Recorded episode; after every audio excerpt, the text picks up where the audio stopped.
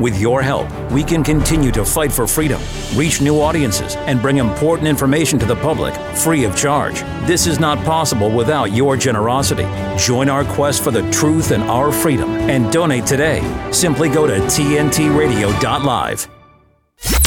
You're with Lembit Öpik on today's News Talk Radio, TNT. Welcome back, wherever you are in the world. Uh, thank you very much for joining me, Lembit Öpik, here on TNT, the home of free speech, where we express opinions, but we separate those from facts.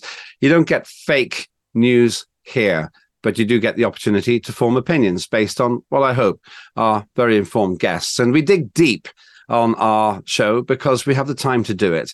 Uh, I'll get to some of your comments in a minute. Uh, thanks. Do keep them coming. Go to TNT, join the chat. You get the most out of the show if you also follow the chat, where often there are parallel conversations uh, going on. And that's certainly what's happening today. You'll also find the phone numbers if you want to call in there. Uh, joining me shortly is Anthony Webber. He's a real champion of free speech, an outspoken critic of Britain's uh, apparently endless investment in Zelensky's uh, antics in Ukraine. We'll ask him about that that and on more broad subjects as well. It's a petition, which uh, is particularly interesting to me as well. Uh, before we speak to Anthony, though, I want to draw your attention to another contradiction in British political life. Uh, the Icon of the Seas is the world's largest cruise ship, 1,197 feet long. It's got space for almost 8,000 passengers, 8,000 guests. It's been launched with a great fanfare in Miami, I believe. It's starting its uh, maiden voyage. And why, you ask, do I mention this? Not because I dislike cruising. I love cruising. I used to be a speaker on cruise ships, and some of my best years uh, were after I was an MP and I spoke on cruise ships.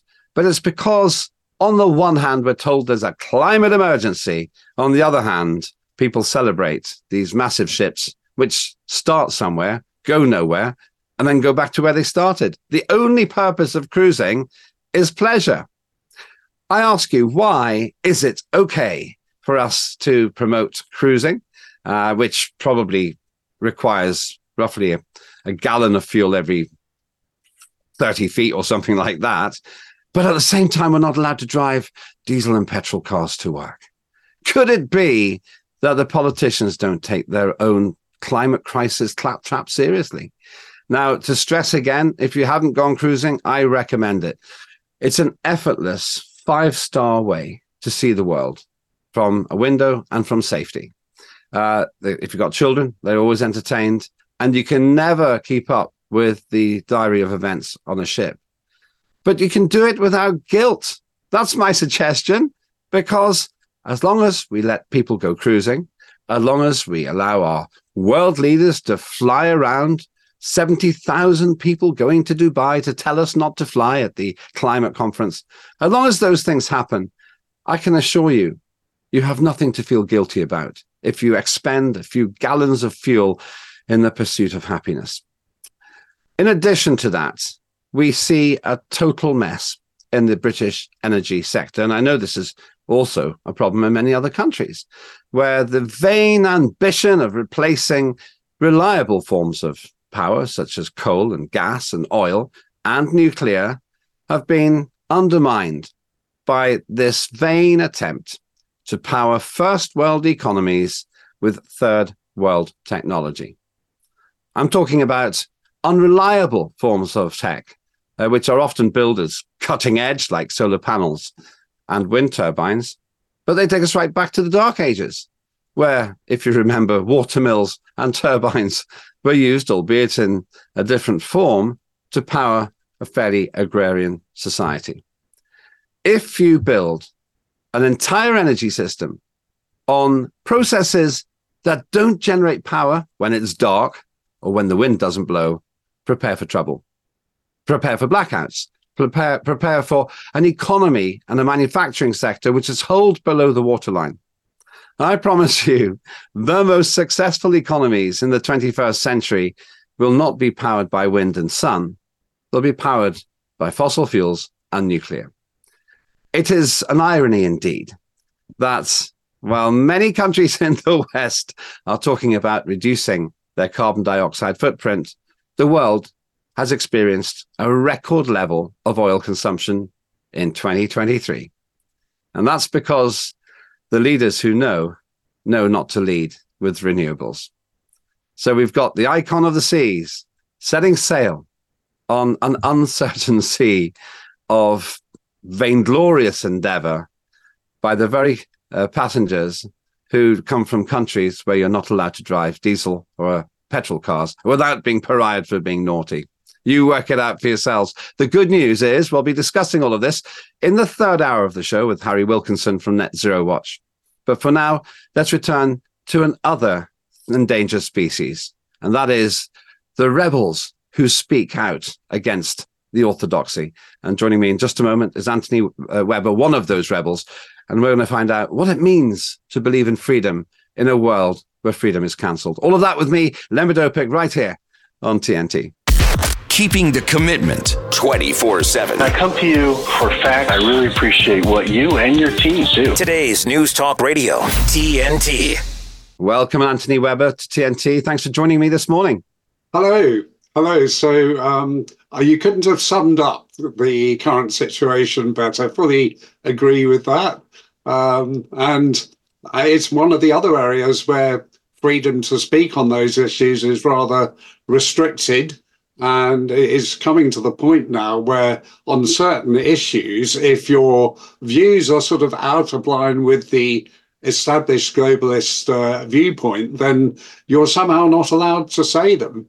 Uh, and um, sadly, in, in, the UK and other parts of the world, the last three years or so, we've been very used to freedoms being taken away. And uh, it effectively started in the UK when we had the uh, lockdown policies in March 2020. And um, many of us, to our surprise, found that when we wanted to uh, give alternative points of view, uh, they were just not mentioned at all. Uh, we, if we wrote letters or made comments or went on protests for some reason, uh, they didn't exist.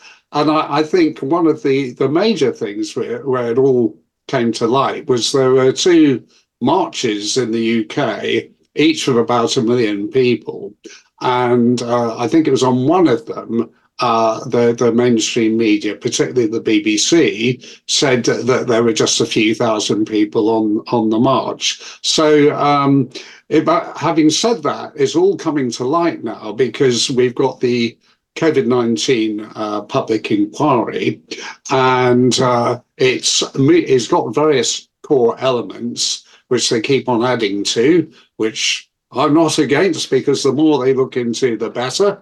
Uh, and they certainly need to look into um, the the policies regarding the COVID nineteen vaccines. But we did have a um, a situation at Edinburgh where the COVID nineteen inquiry moved there, and they actually um, had some comments by one of the government's uh, advisors, and he was pointing out the uh, the the policies of the BBC uh, where they wanted to um, basically support the, the viewpoint of the government. And I think one of the, the key things he said um, that even though they, the scientists and other key people, knew that the risk of dying from COVID 19 uh, was 10,000 times higher with the over 75s than it was with the under 15s, uh, the the BBC in particular were putting it across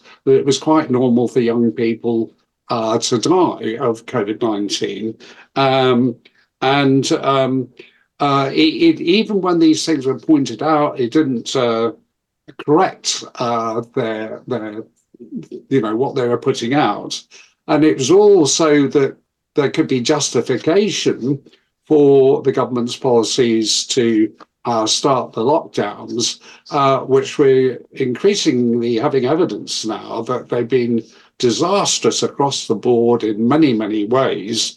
Um, but um, I mean, I, I, can remember, I mean, there are all sorts of bad things about these lockdowns, and there are different types of them. But I can remember walking in a park and uh, seeing policemen in the park sort of checking that people were not sitting together, that they were sort of two meters apart, and so on. And it's it was absolute madness. Um, but I think uh, if we, if we look at what's coming out about uh, the government's reasons for lockdown, again, I think it's going to be exposed that um, uh, the media, but in particular the BBC, were putting uh, this line uh, on all the other COVID 19 policies. And I think the big thing which is going to come out in the future is that uh, the, the allegations that the COVID 19 vaccines uh, actually stop, stop the spread of COVID 19 uh, will prove to be completely false. and of course, we're seeing lots of instances of vaccine damage uh, which are being suppressed at the moment. And there really needs to be an open debate.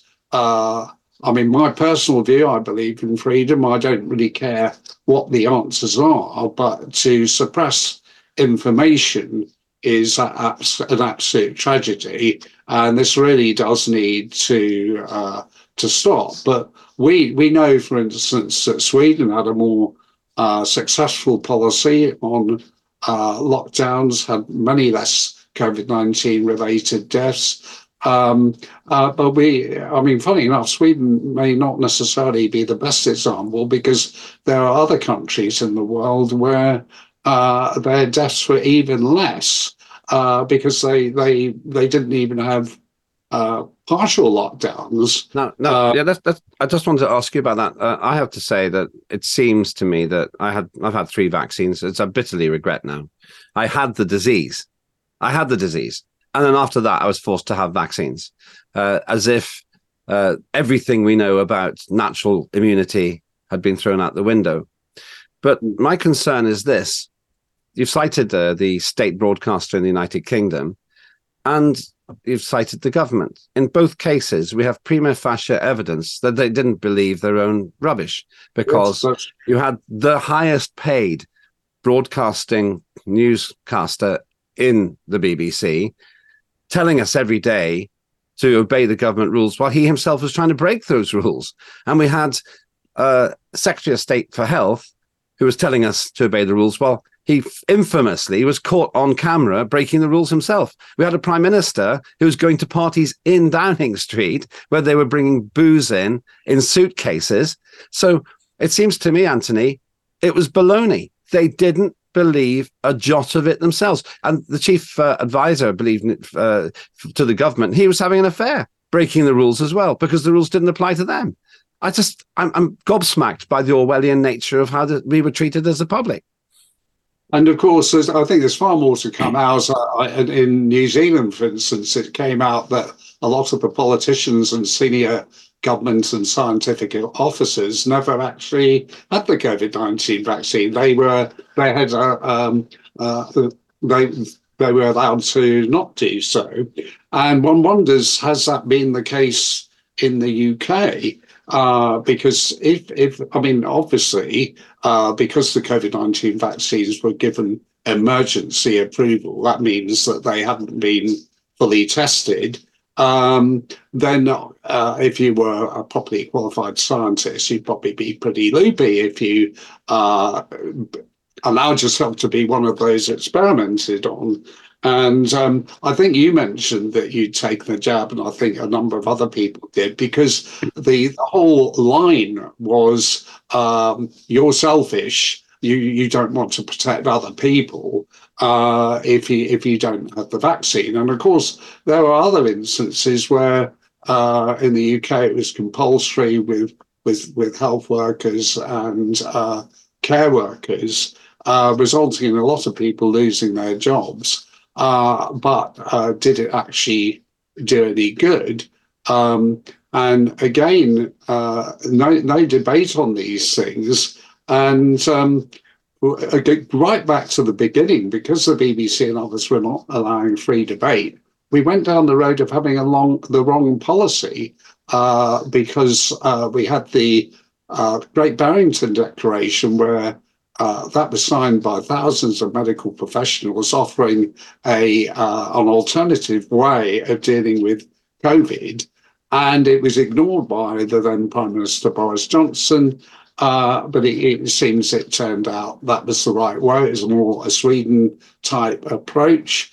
Um, but we must never uh, go down the road of having freedoms uh, restricted uh, and cover ups and so on. We've seen it with uh, the post office, but um, we're, we're going to have a similar situation with the Ukraine Russian conflict because uh, it's actually the same. You, you just cannot. Uh, on the mainstream media in the UK, get a, a rational discussion about the pros and cons of those policies. Uh, and it, it's a disaster for good management of uh, a country. Uh, what what our public in the UK are not told, but in the majority of the world, where our credibility is going down very, very fast. And that's going down faster because we're being seen in the Israel Palestine conflict uh, of, of, actually taking sides. Yeah, I want to, I want to, I want to get get into your very interesting views on Ukraine. Uh, you've been uh, quoted quite widely on your skepticism about throwing good money after bad towards Zelensky. Let's do that in the next break, just uh, in the next section after the break. Uh, just one last thing about the COVID uh, situation. Do you think that uh, if COVID 20 comes along, uh, British government and other governments around the world would succeed in locking down this the, the, the public again, or would the public simply ignore it? It's difficult to say because uh, the the governments uh, still seem to have a way of manipulating people, not just via the BBC, but they they've been using emergency uh, powers and also the power of advertising to manipulate other media as well. I, I think certainly there'd be more people uh, not prepared to comply than before. But it is interesting that they're trying a similar thing regarding measles because hardly, there's hardly any risk with measles, yet uh, they're trying to get everyone to mass vaccinate their children. Uh, and it's just not an impartial, um, evidence based uh, program because everything should be done on the basis of what is in the best interest of the patient. Yeah, totally. Yeah, totally agree. Uh, I have to say that I'm really concerned about um, the toxins we're putting in children in the name mm. of what looks to me like uh, arbitrary state control. Uh, in a few minutes' time, I really want to talk about your views about the Ukraine situation. And unlike other uh, legacy media, we actually can have an honest debate here. Uh, you're listening to Anthony Webber, who is a free speaker and somebody who swims up the river against the tide of conformity. More from him in a moment here on the Len Show on TNT. TNT's Darren Denslow. Yeah, I'm talking about the illness. Actually, that has done has been doing the rounds. Not have we only seen a uh, a mass influx of people waving their COVID tests online. Look, I got a red line. It's like, oh my god, what's been tested? Or people, you know, trying to encourage others to wear their masks. Um, but there has been a talk of a dry cough. There have been doctors coming out saying we've seen loads of cases of that. Uh, have you been suffering from, you know, a bit of cough and flu or cold or COVID? Well, Darren, I, COVID. I, I, just, I just did my eighth test. Oh, and okay. um, I'm just going to keep doing it until I get lines and lines. Why? Well, because work's coming back up, isn't it? Digging deeper with DD Denslow on today's News Talk TNT. I didn't ask to be thrown in the streets with nowhere to go. I didn't think I'd survive. But I did ask for help, and Covenant House was there for me. One in 10 young adults will experience a form of homelessness this year. For these kids who didn't ask to be put in this unthinkable situation, Covenant House is there. Covenant House helped me break the cycle of homelessness in my family. They gave me the love that I needed. Over 2,000 young people will sleep safely in a Covenant House bed tonight. When youth who are experiencing homelessness have a hot meal, a safe place to sleep, medical care, and love, they can overcome heartbreaking challenges and have a brighter future. They just really genuinely just wanted to help me succeed, and I'm succeeding. I'm a I'm a speaker, I'm an author. Covenant House really helped me and really helped mold me into the woman I am today. If you or someone you love is asking for help, Go to safeplacetosleep.org today. Caution. You are about to, about to hear Today's news talk and the voice of freedom. That's what this country's all about. TNT Radio. Welcome back. Uh, Lembit Öpik here for the next hour and a half or so, uh, talking about affairs of the day. And we dig deep on this show uh, because we have great guests with forceful viewpoints and opinions as well as facts. We separate those two so that you can have your opinion. You can form it for yourself without being spoon fed it according to what the state wants you to think. Uh, one such uh, subject, uh, something which is often oppressed if you don't say the right thing on the legacy media, is the question of the Ukraine conflict. Uh, as you, I'm sure, know, uh, the ongoing dispute between Ukraine and Russia has drawn the attention of world leaders and also billions and billions of dollars of investment uh, from the West as a proxy war is fought against Russia. Who's in the right? What should we know? And why are we spending so much money there? Uh, with me still is Anthony Webber. Anthony, thank, thanks for continuing to be on the show.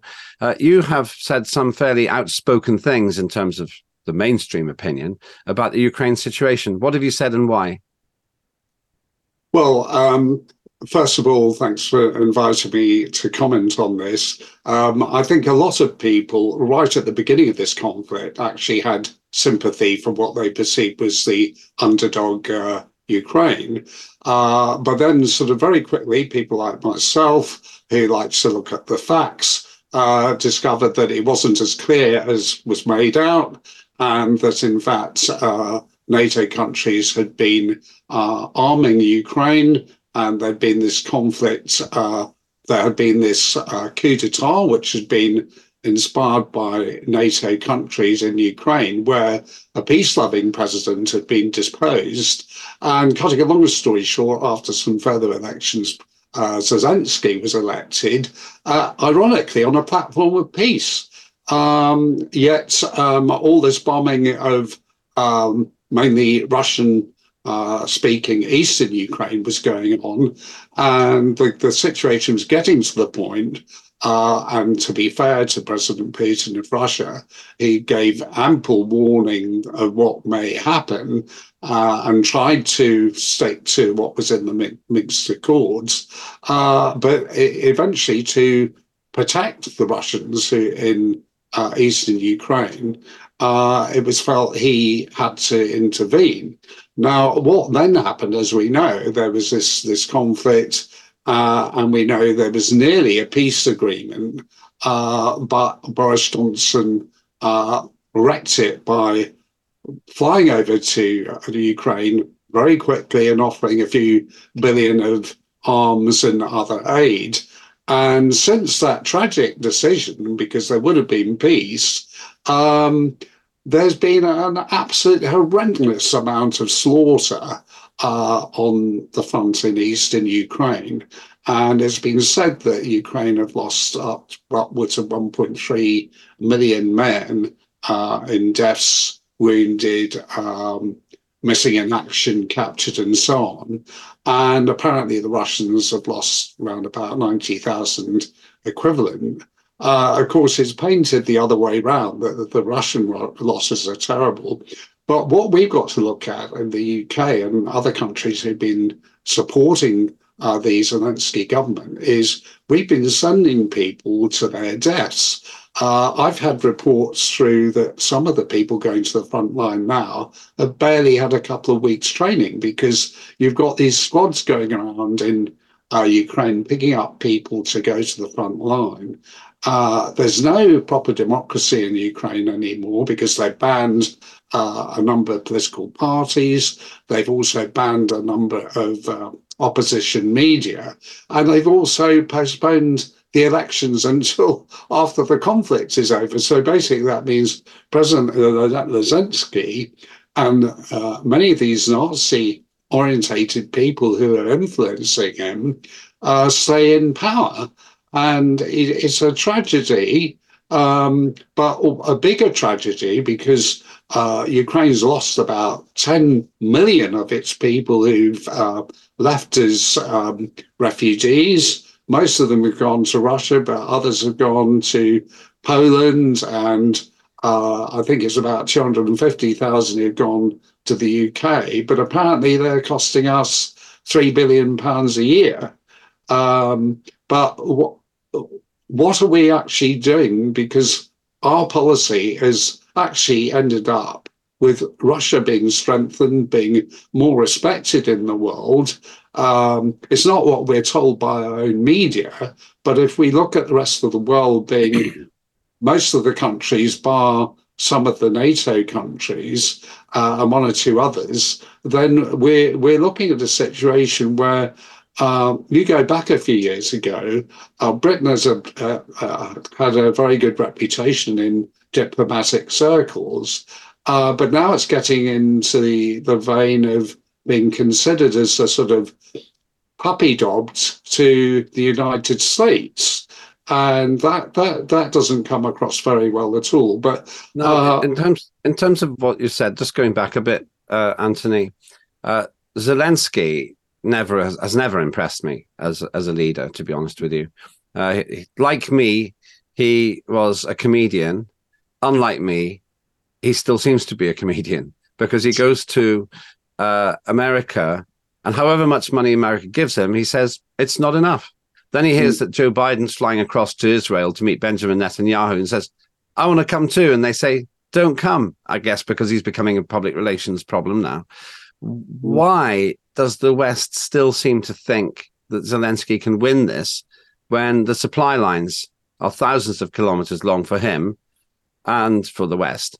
Well, Russia doesn't have really a supply line at all, and and it has essentially limitless resources, and it doesn't have an angry popular. Well, there are uh, objections in Russia, but by and large, from what I hear on the inside, the population is fairly acquiescent.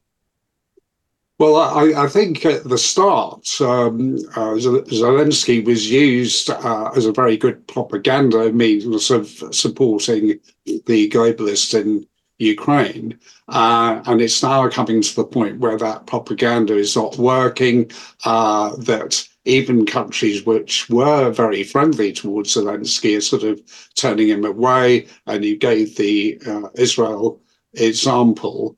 And of course, even in the America, uh, where a lot of politicians there want to do anything to weaken Russia, uh, they're starting to see that they haven't got the money to defend their own borders, and American society is being torn apart. Uh, so it's unlikely that they'll continue to get the same amount of support they had there. But where America's uh, in common with the UK is their citizens have not had the rights of say on their involvement in the Ukraine. In the UK, we've had a government line which has been totally supported by the opposition, which means that um, already uh, we spent 12 billion pounds of money on military and other aid. Uh, it's probably actually more than that, but it, the, the, government's admitted 12 billion. Well, what could you do with 12 billion?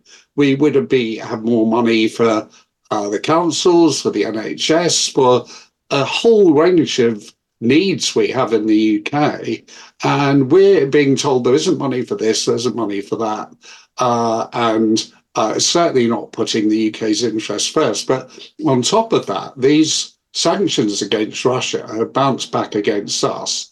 And we've had uh, huge rises in energy and the cost of living, inflation, uh, and many other effects of this policy. And you'd have thought before embarking on this policy that some of the civil servants would have said to the government, look, this is not a good idea, it's going to cause huge damage. It's not in the public's interest. Uh, and I would argue there's never been a public interest or a strategic interest in uh, the UK having this policy. Uh, so, what, one of the things I've done, aside from being a political commentator, is I have started up a petition literally only a couple of days ago for there to be a referendum on this issue uh, because it, it's just we, how can we call ourselves a democracy if we are involved in two these massive conflicts, uh, which are costing the, the, the public a huge amount of money, if the public have absolutely nil say in them.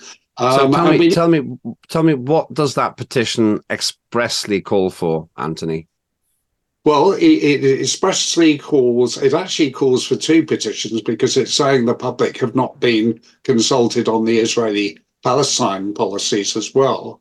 So it's to have a, a referendum on uh, the UK being neutral in both those conflicts. Uh, and you you you go back in time. We there are certain parts of the world where it's always been better for the UK to be neutral. Uh, uh, when uh, Britain had the mandate of Palestine up until 1948, uh, we were seen as very impartial, very neutral. Uh, and certainly uh, in the past, you might remember the uh, government at the time sent members of the royal family to Russia to have um, good relations with Russia because it was seen in our economic interests with rich in raw materials and, and other valuable uh, products. And President Putin actually was invited to Buckingham Palace. So it was recognized then that it was good to have friendly relations with Russia. But now uh, it seems that um, it's all right for Russia to be the bogeyman and to hate Russia.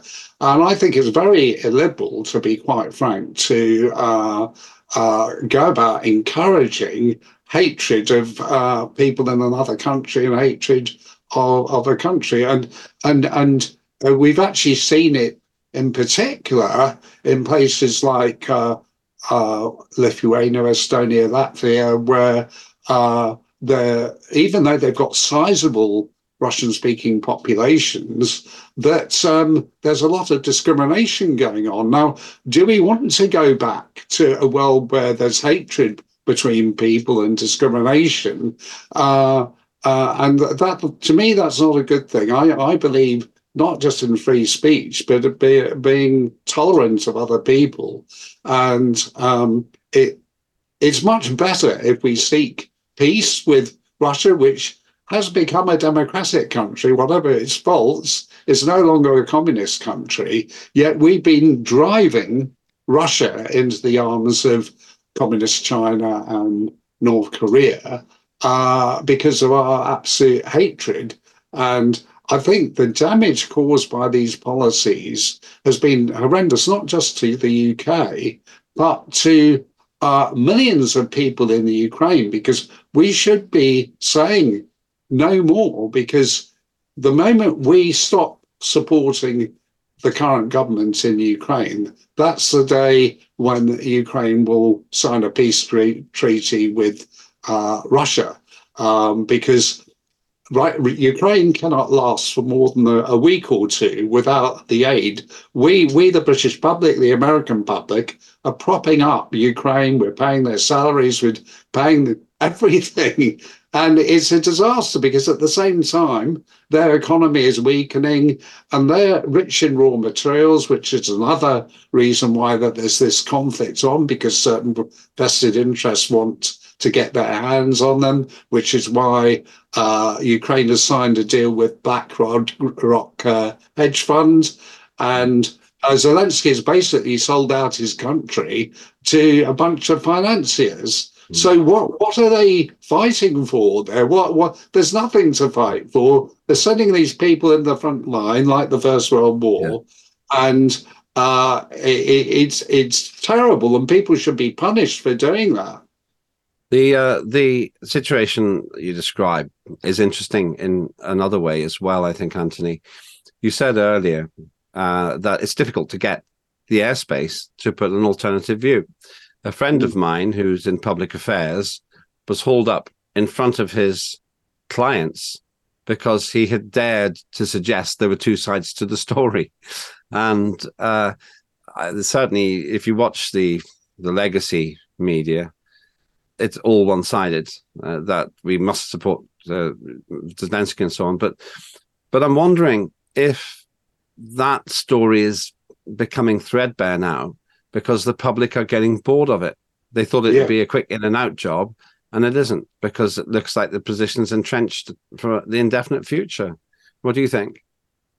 Um, yes, I, I, think to an extent, although uh, they don't want to uh, carry on giving billions in aid, Uh, and it's interesting, in theory, you'd have an opportunity at by elections to voice your objections. But as we stand at this moment in time, uh, the Reform Party, which is standing in both those by elections, uh, is supporting the government view on Ukraine. And we had Richard Tice, the leader, uh, embarrassing himself and his party by going over to give medical aid why doesn't he go over and give medical aid in Gaza or uh, the Sudan or uh, Yemen? Um, but it's just a cheap publicity stunt, uh, and I don't think it's going to do his party any good at all. If, if I was if I was advising Reform UK, which is a party which is clearly eating substantially into the Conservative Party vote, what I'd have said to them is, stay out of this. You don't win any votes by drawing attention to your position on it. Stay neutral, a bit like what your petitions say. Uh, but I suppose Richard Tice, the leader of Reform, thought that he wanted to look like a statesman by going over there in, in a Boris Johnson kind of way. Uh, I doubt if what you're saying is right, that will have been a tactical error, won't it? Oh, oh uh, definitely. I, I, th- I, think Reform have got a chance of getting very regarding their anti-woke agenda and having a different view on immigration, although their view isn't really as strong as some people would like it to be. Uh, so they may well get a strong protest vote. But the thing is, they're not like, say, the National Rally in France, which has policies across the board which appeal to Greens, to socialists, Labour, Conservatives, Liberals, and so on. They've got a bit of each, whereas Reform is just seen as an alternative Conservative party, and that's what they they've got to get right. So uh, if you look back in time uh, with both these by-elections, uh, UKIP in 2015, in one got 19.7 and the other, I think, got about 14%. Uh, I think that's highly unlikely they'll get those sort of figures. Not impossible, but you have to remember there was a big issue, the EU at the time. Um, but um, they, what, what, what's missing with reform is this mass uh, enthusiasm, which say you have you had with the National Rally in France or with some parties say in in Europe. So um, they they may get a fair number of votes simply because people are, are fed up with uh, yeah. And Conservative being the same. Yeah, I want to uh, in in the next part of the show. I want to talk with you about uh, the state of freedom in this country, and, and a little bit. Of, we'll start with uh, Israel and Palestine as well. Uh, you're listening to Lembit Öpik. Uh, my guest, Anthony uh, Webber's been quite an outspoken critic of government policy. I wonder what you think. Uh, I'll try and get some of your calls and comments in in a short while as well. Uh, this is the home of free speech. This is TNT. Give me a minute with TNT Radio's Steve Malzberg. This is one of those in case you missed it stories. But even if you saw it, it's so sick and twisted you're going to want to see it again. James Carville, Democrat lapdog, tried to spread this trash just watch. There's a story that talks about Trump having hand cuts, and you can link to it. They don't look like cuts to me, they look like sores. And I've asked a number of MDs what medical condition manifests itself through hand sores, and the answer is immediate and unanimous secondary syphilis. All right, I think that, I think there's a good chance this man has the clap. And Carville made it perfectly clear he was going to spread this made up story just as much as he could. Maybe the picture was doctored or whatever, but I, maybe the story will go somewhere, maybe it won't. But I'm telling you, at one o'clock Eastern, I'm humping this thing like a young dog on old furniture. well, Dr. Carville was wrong. The syphilis turned out to be a paper cut that was gone later the same day. No more blood. Thanks for giving me a minute. I'm Steve Malzberg. Catch my show Monday through Friday, 9 p.m. Eastern Time, right here on TNT. You ever heard of a polyp? Sounds like a rare species of toad. Actually, it's a lump that grows inside me, your bowel. Look, I'm pretty sure if you had a strange lump growing on your forehead, you might get it looked at, right? But when they're growing inside me, nothing, nada. And the polyps I get can lead to Australia's second deadliest cancer. So, until there's a way to make them grow on your face, it's up to you to get me looked at. Got it?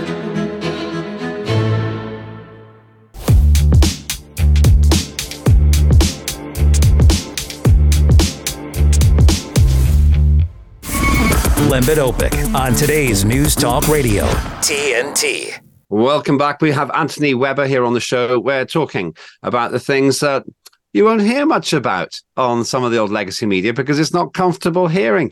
Uh, we're talking, and we have been talking about the Ukraine situation and Anthony's grave concerns about what we're doing there and what we're spending there, and the cost not just to Britain but to human life in Russia and also Ukraine. Lots of you uh, in the chat. Uh, do go to TNT and uh, put your views as well. Hidden in Plain Sight says check out Agent Zelensky, presented by Scott Ritter, a documentary made by by Ukrainian nationals who know the inside. Uh, Blodders is saying Richard Tice is is a sycophant, uh, desperate to get in the inner circle, but not smart or smarmy enough for the World Economic Forum. And Just Bloke uh, says, correct, Blodders. Sputnik 5 was a viral vector vaccine like the AZ one. Uh, that was quietly dropped very quickly in the United Kingdom. And that's a ongoing thread of conversation about vaccines that uh, really does does go quite deep into it. And just one more. Uh, uh, Hidden in Plain Sight adds the Agent Zelensky documentaries are strangely hard to find. Someone doesn't want us to see them. Uh, so that is exactly where I want to continue with you, Anthony. Uh, the nature of free speech, and you've been a free speech campaigner, as am I actually. Uh, what's happened in terms of censorship? I am a very public critic of the uh, climate change scam. I think that there is no climate emergency. But when you look on the internet, you can see the skeptical uh, reports, the scientific reports tend to get demoted could it be that there is indeed a kind of conspiracy now between the establishment and the modern high tech networks to essentially curate what we're allowed to read? I, I think there, there's a lot of merit in what you say. Uh, I think you only have to look at something like WikiLeaks now on certain subjects. And if you looked at the same subject, say, a few years ago, and you'd get much more balance, much more uh, detail of facts. And um, you know, some WikiLeaks posts are actually really biased if you if you know the facts, and that applies to a lot of other things you would look up on the internet. So, uh, for some reason, we're getting a control of what we're searching online. Uh, we we know that the government has got these uh, units uh, which um, supposedly are to counter extremism, but their version of extremism uh, covers a good half a dozen different areas. But basically, uh, you know, the climate changes policy of the government is one where if you don't agree with it, you're an extremist. If you don't agree with their uh, policy on Russia and Ukraine, then you're an extremist. And and uh, to an extent, even aspects of um, you know the, the, the woke agenda, um, and um, there are just a number of of other issues where uh, you you you you you you get classified as as an extremist, and therefore because it's theoretically extreme, it doesn't get uh, the freedom of mention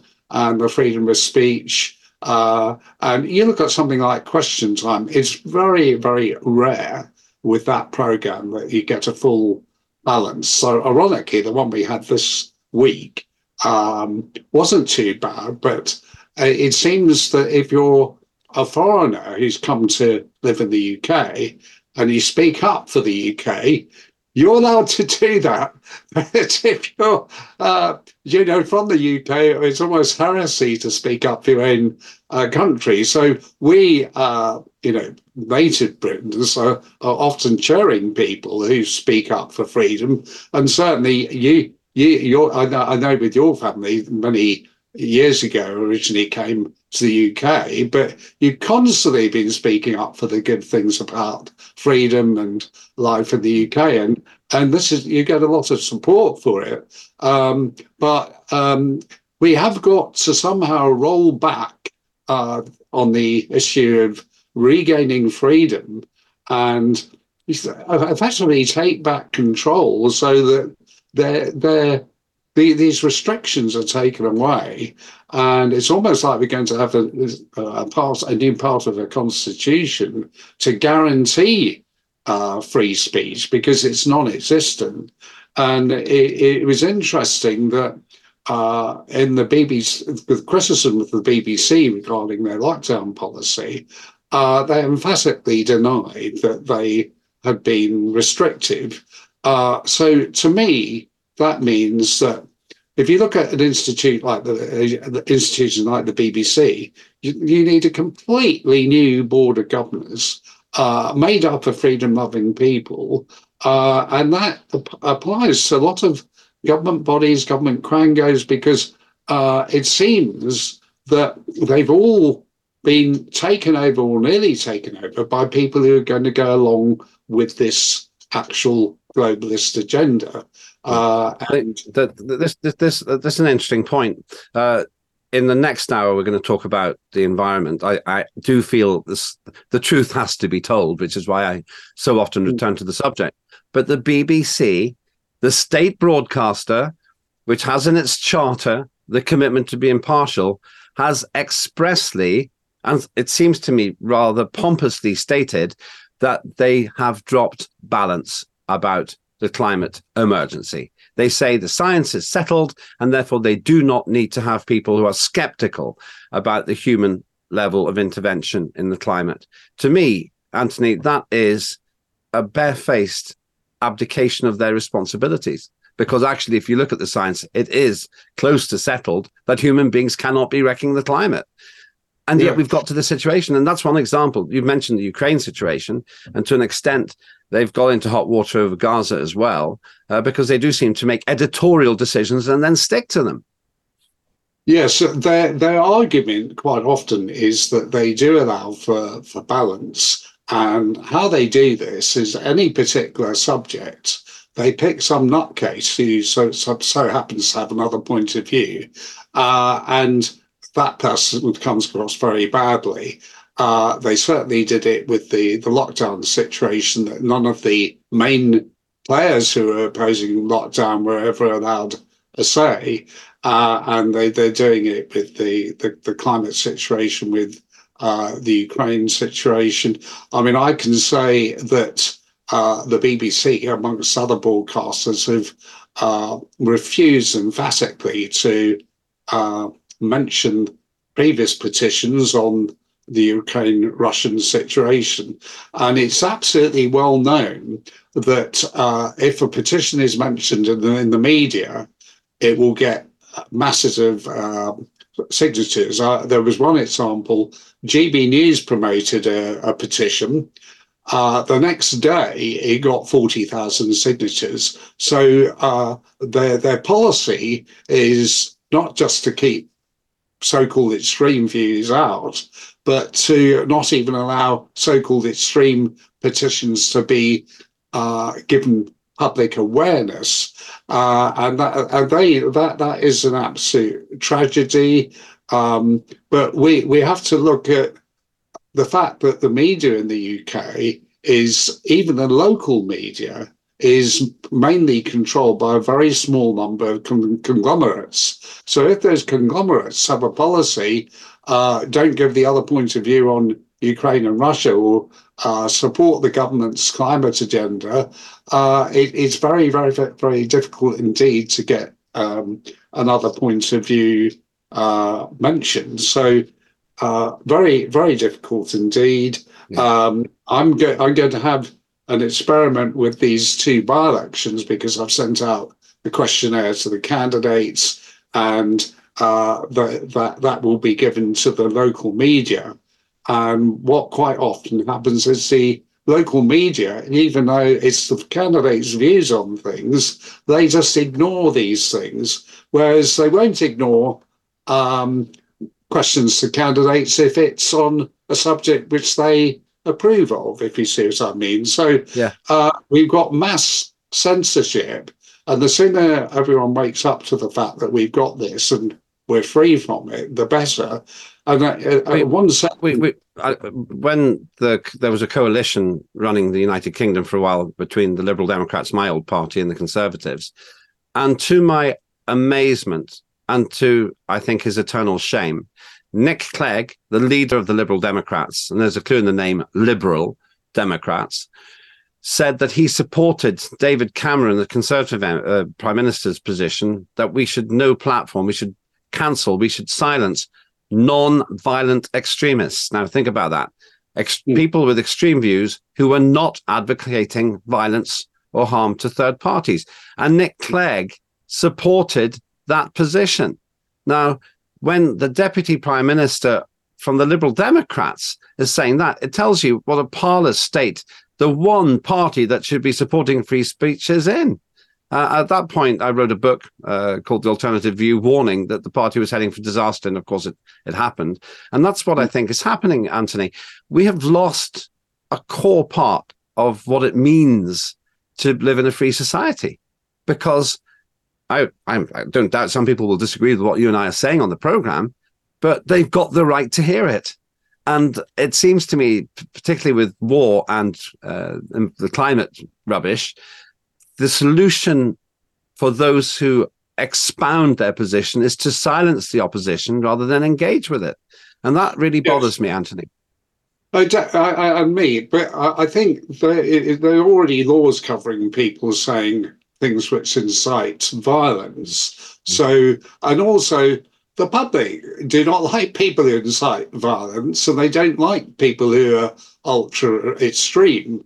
Uh, so I don't think there's even any harm in people who are ultra extreme saying things which are not violent because they're just not going to be supported. But what what what's happened is people who have got quite reasonable points of view, but the government have classified them as extremists. They're not being given uh, a chance to put their views forward, and that's a number of quite rational points of view. Um, I mean, funny enough, one of those people who've experienced that censorship is Peter Hitchens, the columnist on Mail on Sunday. Uh, but uh, it was interesting during uh, the lockdown and the, amongst the BBC journalists, there were some WhatsApp groups who were secretly uh, WhatsApping them their colleagues because they were concerned about all the censorship which was going on at the BBC, and they were acting like um, the underground resistance. But um, uh, there certainly needs to be an inquiry about what went on there, but it's much more broad scale. And you were talking about the coalition government. Well, of course, that it was back then when this these units uh, to counter disinformation were started uh, the prevent programs and all these sort of things, which uh, were presented to have good intentions. But if you read the small print, uh, they were, were, far worse than that. They were taking away people's freedoms and, and liberties. And it, it's absolutely essential, uh, you know, to, to, to, to get those back. So yeah, the um, most the most interesting people to meet are those who I disagree with because I don't learn much from people who already agree with me. I do learn a bit. Uh, and to me, the essence of what you have been doing as a campaigner is to actually put the, well, to quote my own book, the alternative view. Are you, uh, finally, are you an optimist or a pessimist about the, the next few years for British civic society? I, am an optimist because um, if I look at what I broadly call called the Truth and Freedom Movement, uh, three or four years ago, none, of us were aware of each other's existence. Now we are, we're in contact with each other. There's a lot of discussion about how to get independent minded people into parliament, into local government. Of course, there are a small number already. Uh, but um, I, I'm I'm pretty optimistic that there's more awareness of uh, the problems we've got in society and what we need to actually do about it. So um, uh, it'd be interesting to see what happens, uh, whether there'll be a new political party or coalition of of independents. Um, I noticed that UKIP are having a, a, a, leadership election for a new leader in the next couple of months. Uh, I've always felt they missed an opportunity to be a, a, genuine party of opposition. So if they have somebody positive, they could break through the. You. But uh, I think. We're going to have to leave it there, but thank you, Anthony. Yes. It's so interesting to speak with you. That's Anthony Webber, genuinely, genuinely a free speaker who swims against the tide of conformism and want to know what you think as well. I'll read as many of your comments out. Thanks, Smiley Bites. Yes, I like doing that because we're having a dialogue and a global one at that. Coming up next, we're going to be t- talking to Duncan White about the environmental scam. Uh, what does the science tell us? I know, he knows, and you'll know soon as well. All of that on the Len Show right here on TNT. Don't go anywhere.